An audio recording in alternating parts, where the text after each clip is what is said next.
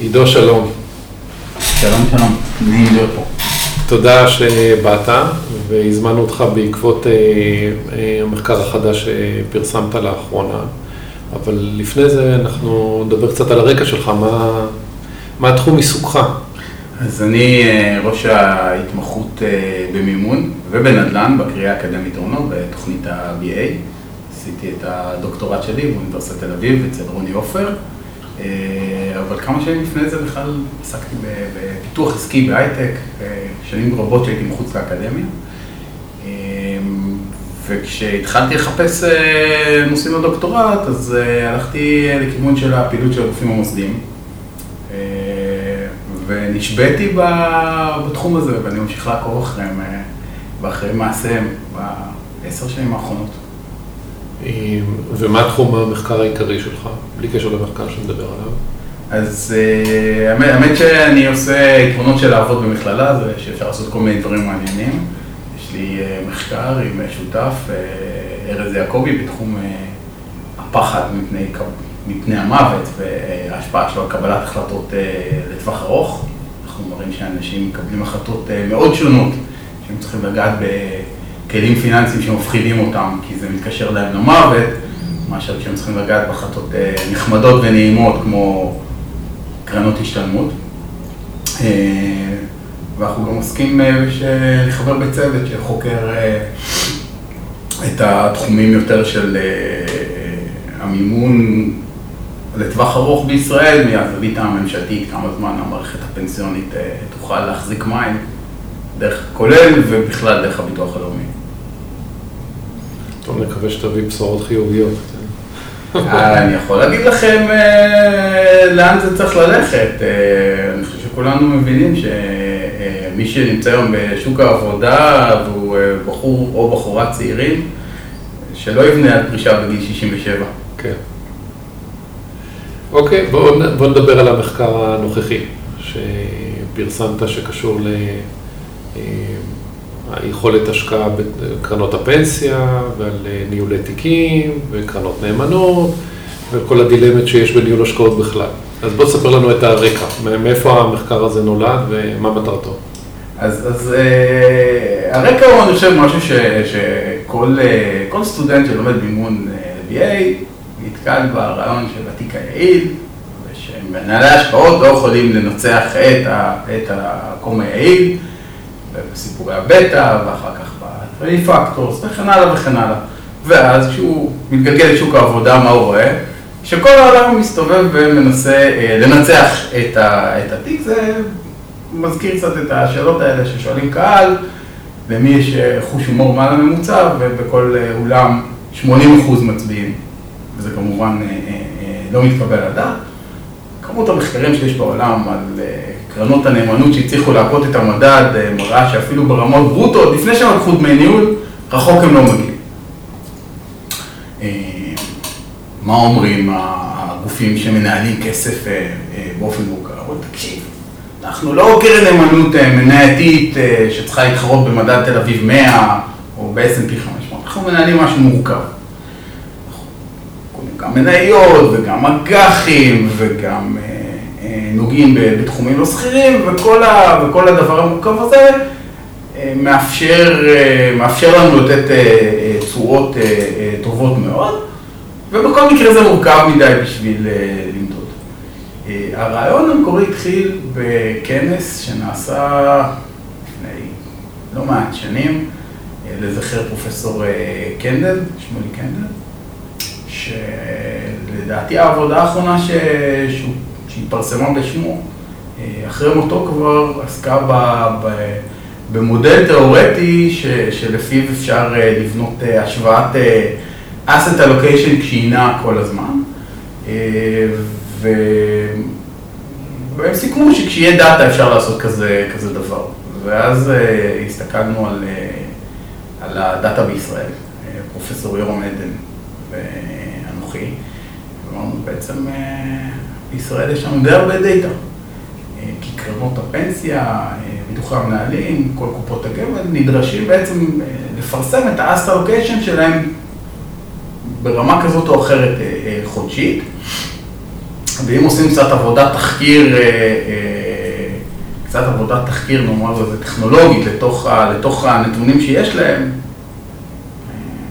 מורידים את קבצי ה-XML עצמם ממשרד האוצר, ובונים מזה איזשהו בסיס נתונים, אפשר לדעת לא רע מה הם עשו כל חודש, ממש כל חודש. ואז הלכנו ושאלנו את עצמנו את השאלה, מה בעצם עושים הגופים המוסדיים? עוד הם עושים, או בכלל מנהל השקעות, למה גופים המוסדיים? הם עושים שלושה דברים.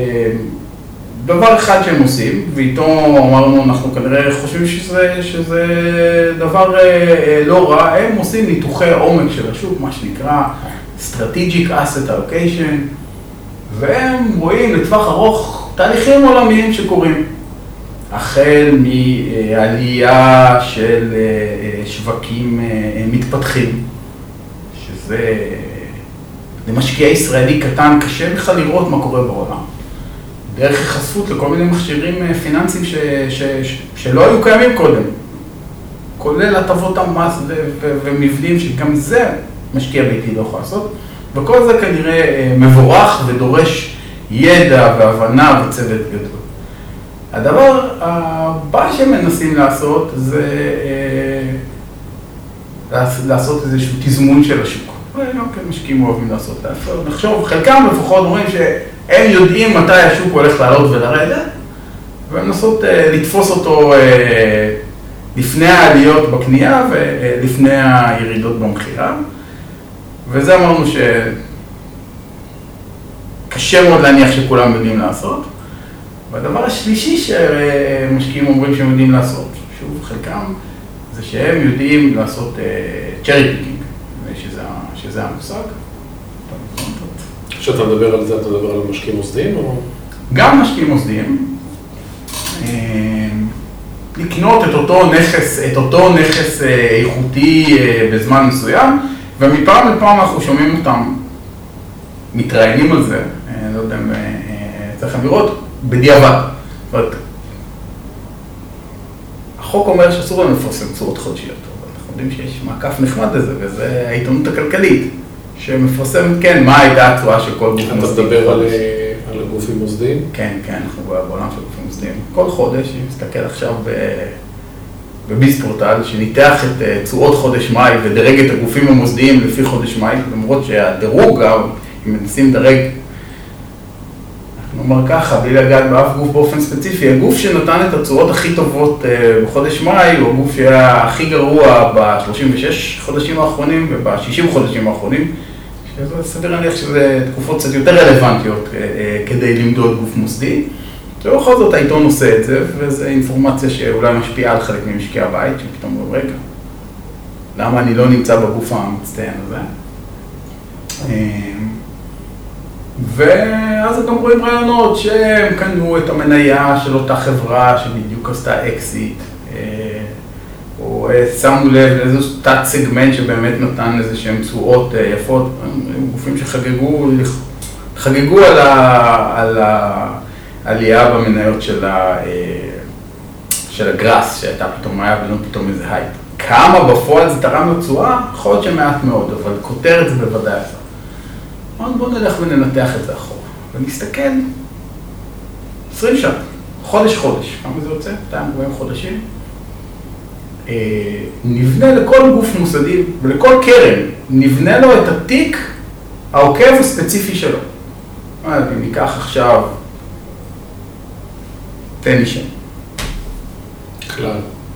אז לא כל כלל, ניקח את אחת הקרנות שלהם. כל אחת מהקרנות הגדולות. נוציא את הדאטה שלה, ונבנה לתיק עוקב פשוט ממדדים או מתעודות צד שקיימות במציאות. ואם אין תעודת צד לאותו נכס, אז ניקח את הנכס הכי קרוב שיש. זאת אומרת, אתה בונה בנצ'מרק. בונה בנצ'מרק ייחודי. זאת אומרת, הבנצ'מרק שיהיה לקרן ההשתלמות של כלל, יהיה שונה מהבנצ'מרק שיש לקרן ההשתלמות של אנשולר שחר. וכל חודש, כשהם עושים את הפעולות שלהם, גם אנחנו עושים את הפעולות במודל שלנו. קונים, מוכרים, מכניסים את העלויות של הדבר הזה פנימה, של העסקאות, ורצים איתם ככה 20 שנה. ורואים מה אנחנו מקבלים מבחינת צורות, מי מצליח להכות את המודל ומי לא מצליח להכות את המודל. והתוצאות הן תוצאות מעניינות מאוד. לפני שאתה מגיע לתוצאות, מבחינת המתודולוגיה, בכל גוף בחרתם מסלול ספציפי, נניח מסלול כללי, או הלכתם למסלולים, יש נישתיים של 100% מניות, או... הלכנו למסלולים הכלליים, כי כמעט רק בהם יש כסף. המסלולים, זאת שאלה מעניינת אחרת, אבל הציבור בישראל נמצא בברירות מחדל באופן מובהק, גם שזה לא מתאים וכל כך, זה כבר סיפור מעניין אחר. מעט מאוד כסף נמצא עכשיו בקרנות ההשתלמות המנייתיות. קשה למצוא את זה הסבר רציונלי, זה פשוט, אנשים נמצאים באיפה שהשאירו אותם. והנחנו שהתשומת לב הניהולית הולכת למסלולים הכלליים, בטח בביטוחי מנהלים שיש רק כללי ובקרנות הפנסיה, ששם גם כן, נדמה לי שאנחנו מדברים משהו כמו 98% מהכסף בממוצע נמצא במסלולים הכלליים. איפה שהכסף נמצא, סבריך שתשומת הלב נמצאת. תוצאות? כן. אז אני חושב שהתוצאה הכי חזקה היא שבאופן כללי, אם מסתכלים על סגמנטים, נחלק את זה לקרנות השתלמות וקופות גמל, פנסיות וביטוחי מנהלים, שבקרנות ההשתלמות באופן כולל וגורף, למעט גוף אחד או שניים, הבנצ'מרק עושה הרבה יותר טוב מהביצועים של הגופים המוסדיים, של כמעט כולם. וזאת שאלה טובה, למה? במיוחד כשמסתכלים על ביטוחי המנהלים, ושם, תלוי בתקופות, אבל הם נותנים פייט חזק מאוד למודל, ופעמים גם מצליחים, חלק מהגופים גם מצליחים לנצח אותו. זאת אומרת, אני לא מצליח לתת עם נכסים שכירים תשואה יותר טובה משל הגוף המוסדי. אז יש שאלה למה, כי בעצם אנחנו מדברים על אותם בתים. אנחנו מסתכלים על מי מנהל את הכסף. זה אותו בית, כלל זה כלל, מנורה זה מנורה, פניקס זה פניקס, למה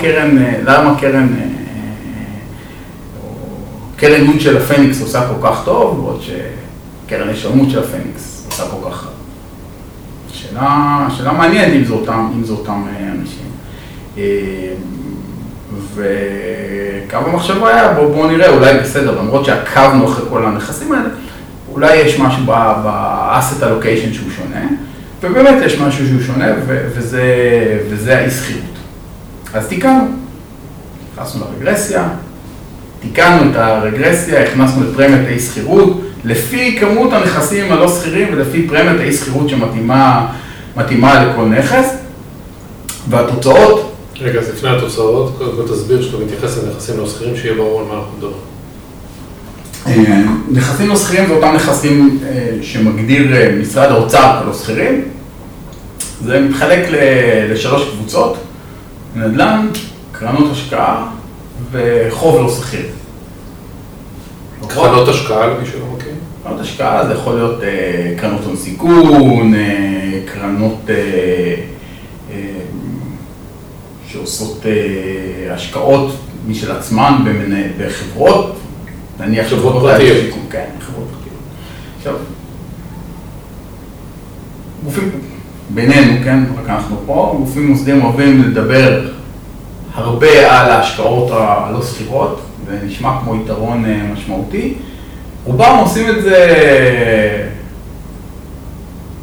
מאוד מאוד בזהירות, ההחזקות בפועל של רוב הגופים מוסדיים, מסתכלים מהתקופה כולה, נניח בנדל"ן, למעט גוף אחד, מתחת ל2%. זאת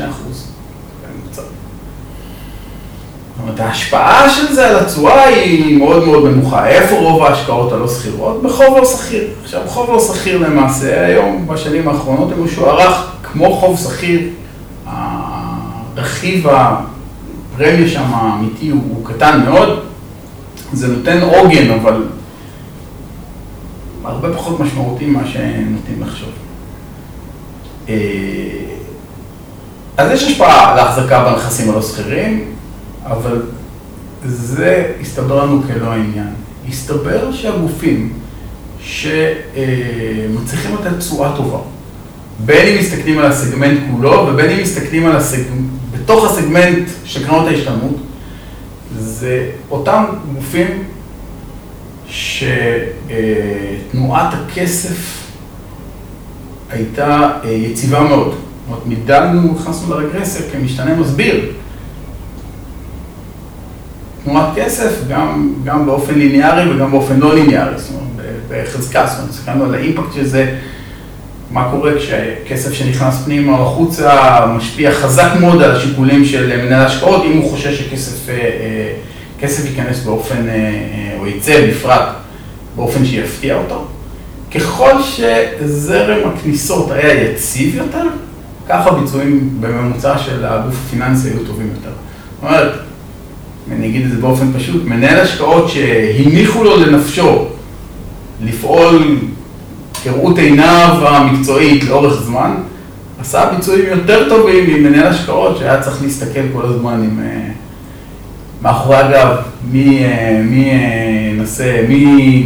מהלקוחות הולך להוציא את הכסף. וזה נבדל בגלל סוג המוצרים למשל, קרנות השתלמות, לעומת קרנות פנסיה, או שזה תלוי, מה הפקטור פה של הפדיונות? הרי מפקידים פה כל חודש מיליארדים לקרנות הפנסיה, ואין הרבה פדיונות, לעומת קרנות ההשתלמות עליהן. נכון, אז אתה צודק. אז באמת בתוך העולמות של קרנות הפנסיה,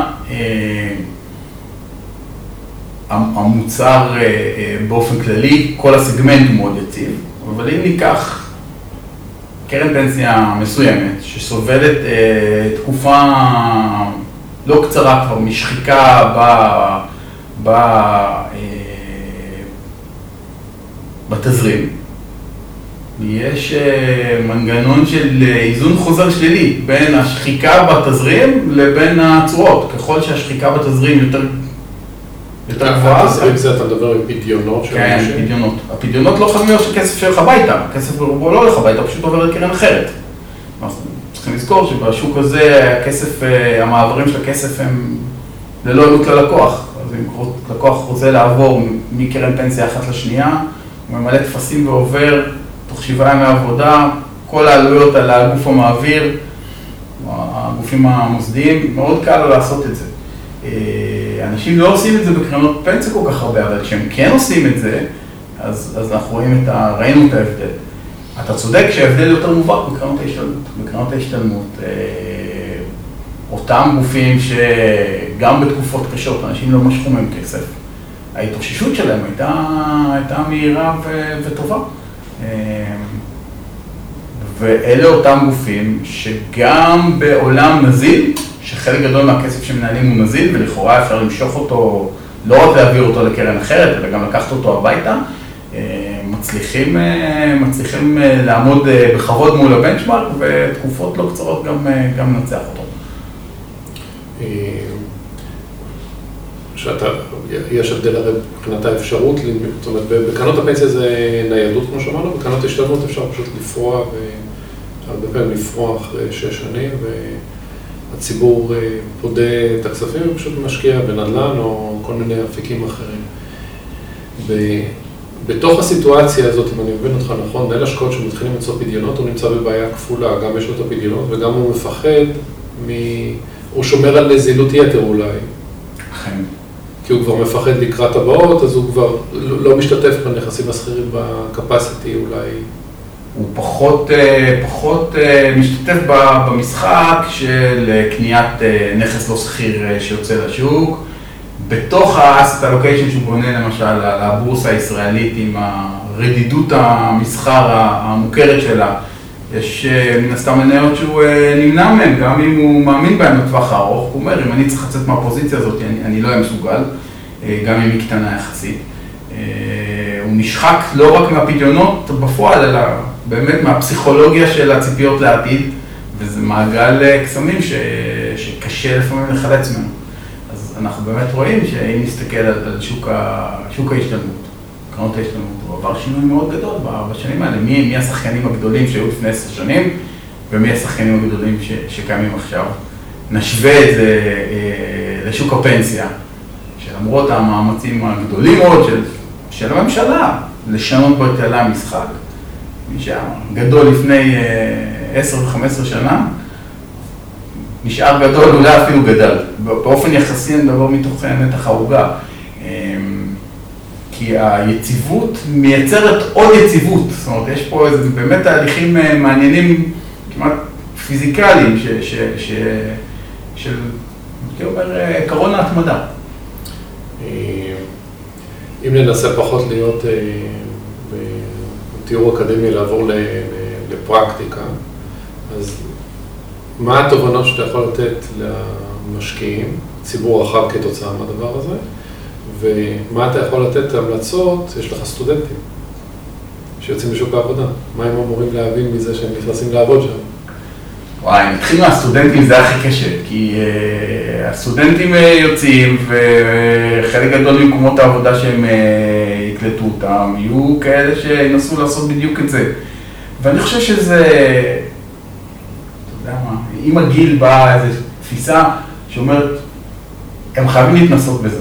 פתאום אני בגיל שאני יכול להגיד, הם יכולים להיות ילדים שלי. הם צריכים לשחק במשחק הזה, הם צריכים להיות במקום הזה שבו הם יקנו, ימכרו, ישתדלו, יכירו את השוק, יעשו טעויות. אני חושב שגיל 25 זה הגיל לעשות דברים באופן אופטימי ולהגיד זה שהזקנים יכשלו, לא אומר שאני לא אעשה את זה יותר טוב. אגב, מפעם לפעם מגיע הרי מישהו עם אלגוריתם. זאת אומרת, כל העולם של השקעות משתנה רדיקלית היום. ומוצא את הלקונה במערכת ועושה המון כסף. נכון? יש אחד כזה שעלה לכותרות עכשיו, והיו גם לפניו כאלה. ויש לו שותפים. ויש גם גופים אחרים שחיים יפה מהאלגוריתמיקה.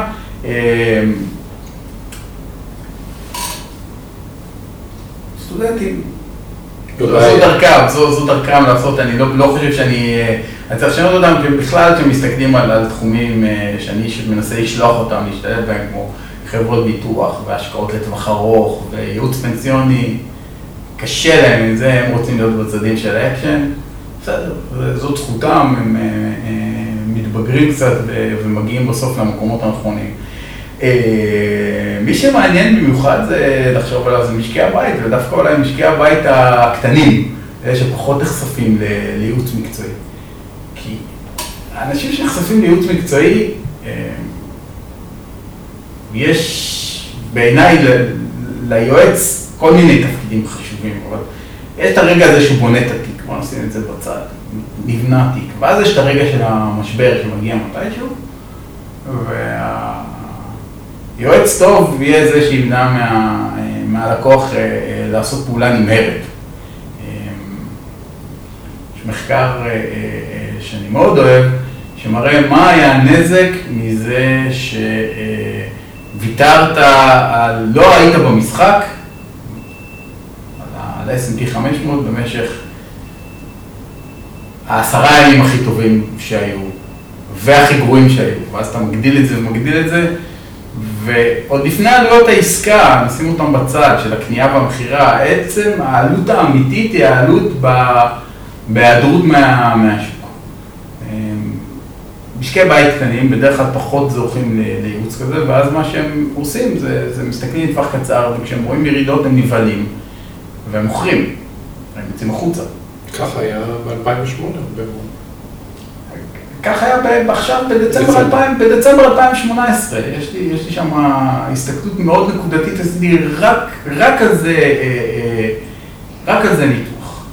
ברמת הנכס, פה אפילו ברמת הנכס הבודד, ראינו נכסים, אגרות חוב, שמחירן עלה ועלה ועלה ועלה, ואז בנובמבר-דצמבר, כשהשוק ירד, וקרנות הנאמנות נאלצו למכור כי לא היה להם ברירה.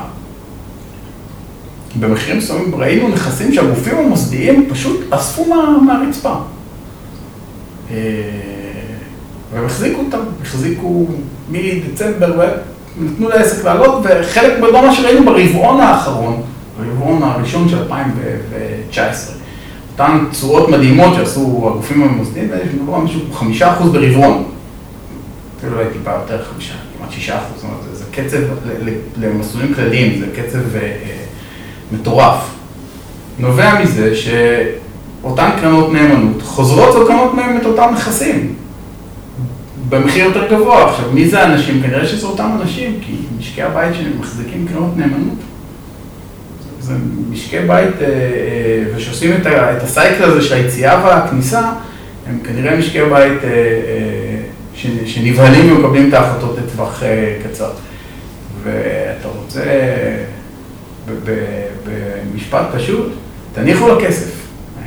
נורא קשה לעשות את זה, אני יודע. תמיד יש מטרות יותר טובות מה לעשות עם הכסף מאשר להניח לו, אבל אם יש לכם כסף שאמרתם, זה כסף להשקעה ואנחנו שמים אותו בצד, שימו אותו בצד. לרוב דרך אגב מה שאנחנו רואים מחול, הדרך שפותרת את זה זה רק קנסות, כי אז מפעילים שיקול דעת.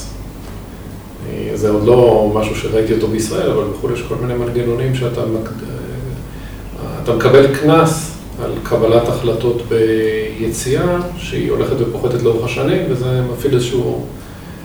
אתה מתחיל להפעיל שיקול דעת כלכלי ביציאה, כי ככה אתה, אין לך עלות. חוץ מהפאניקה שלך, אין לך שום עלות. אני מאוד מסכים, כי הצגתי את העבודה הזאת בפורום ממשלתי. הם הסתכלו, באיזשהו שלב הננו בראש, אמרו, זה מאוד הגיוני, מה אתה מציע? אז... אמרתי מה שאתה איתה אמרת עכשיו, כנסות, כנסות קופת חולים. אתה מכיר את זה, אם אתה הולך לרופא, אתה משלם 10 שקלים, זה לא, אם אתה צריך רופא 10 שקלים, זה לא, נכון? תגיד מה, באמת מה זה? עובדה? דרך אגב, בסקיות של הניילון, אני חושב שעשרה כמה, 10 אגורות, הורידו 90% מהפלסטיק, וכנראה שצריך לעשות פה דבר דומה. לגמרי, אבל יש פה שיקול פוליטי של... מי יטיל את הקנס על הציבור, שהציבור כבר התרגל שם, שהדברים האלה הם בחינם. אז אפשר לחשוב על כל מיני דברים, כמו מעבר אחד בחינם בשנה, ואת הברק למסור. זאת אומרת, המיסוי פה הוא לא אמור להיות, או הקנס לא אמור להיות מנגנון לאיסוף כסף, הוא אמור להיות מנגנון לקירור קבלת ההחלטות. זה ללא ספק יועיל למשקי הבית. על הדרך הוא גם נראה ימנע החלטות פזיזות של משיכת פיצויים שפוגעת בהם בעתיד, וכמה שכל העולם מספר להם את זה, הם לא עושים את זה, הם ממשיכים למשוך פיצויים. ואז אולי למנהלים יהיה יותר קל. אולי למנהלים. והסטודנטים שלך יוכלו להצליח. הסטודנטים שלי, אמרתי, אני בעד שיתאו קצת בהתחלה, זה מועיל לכולם. עידו, תודה רבה, היה מעניין מאוד, ונשמח למחקרים הבאים גם לשמוע. תודה רבה, איתי, תודה רבה, יאללה.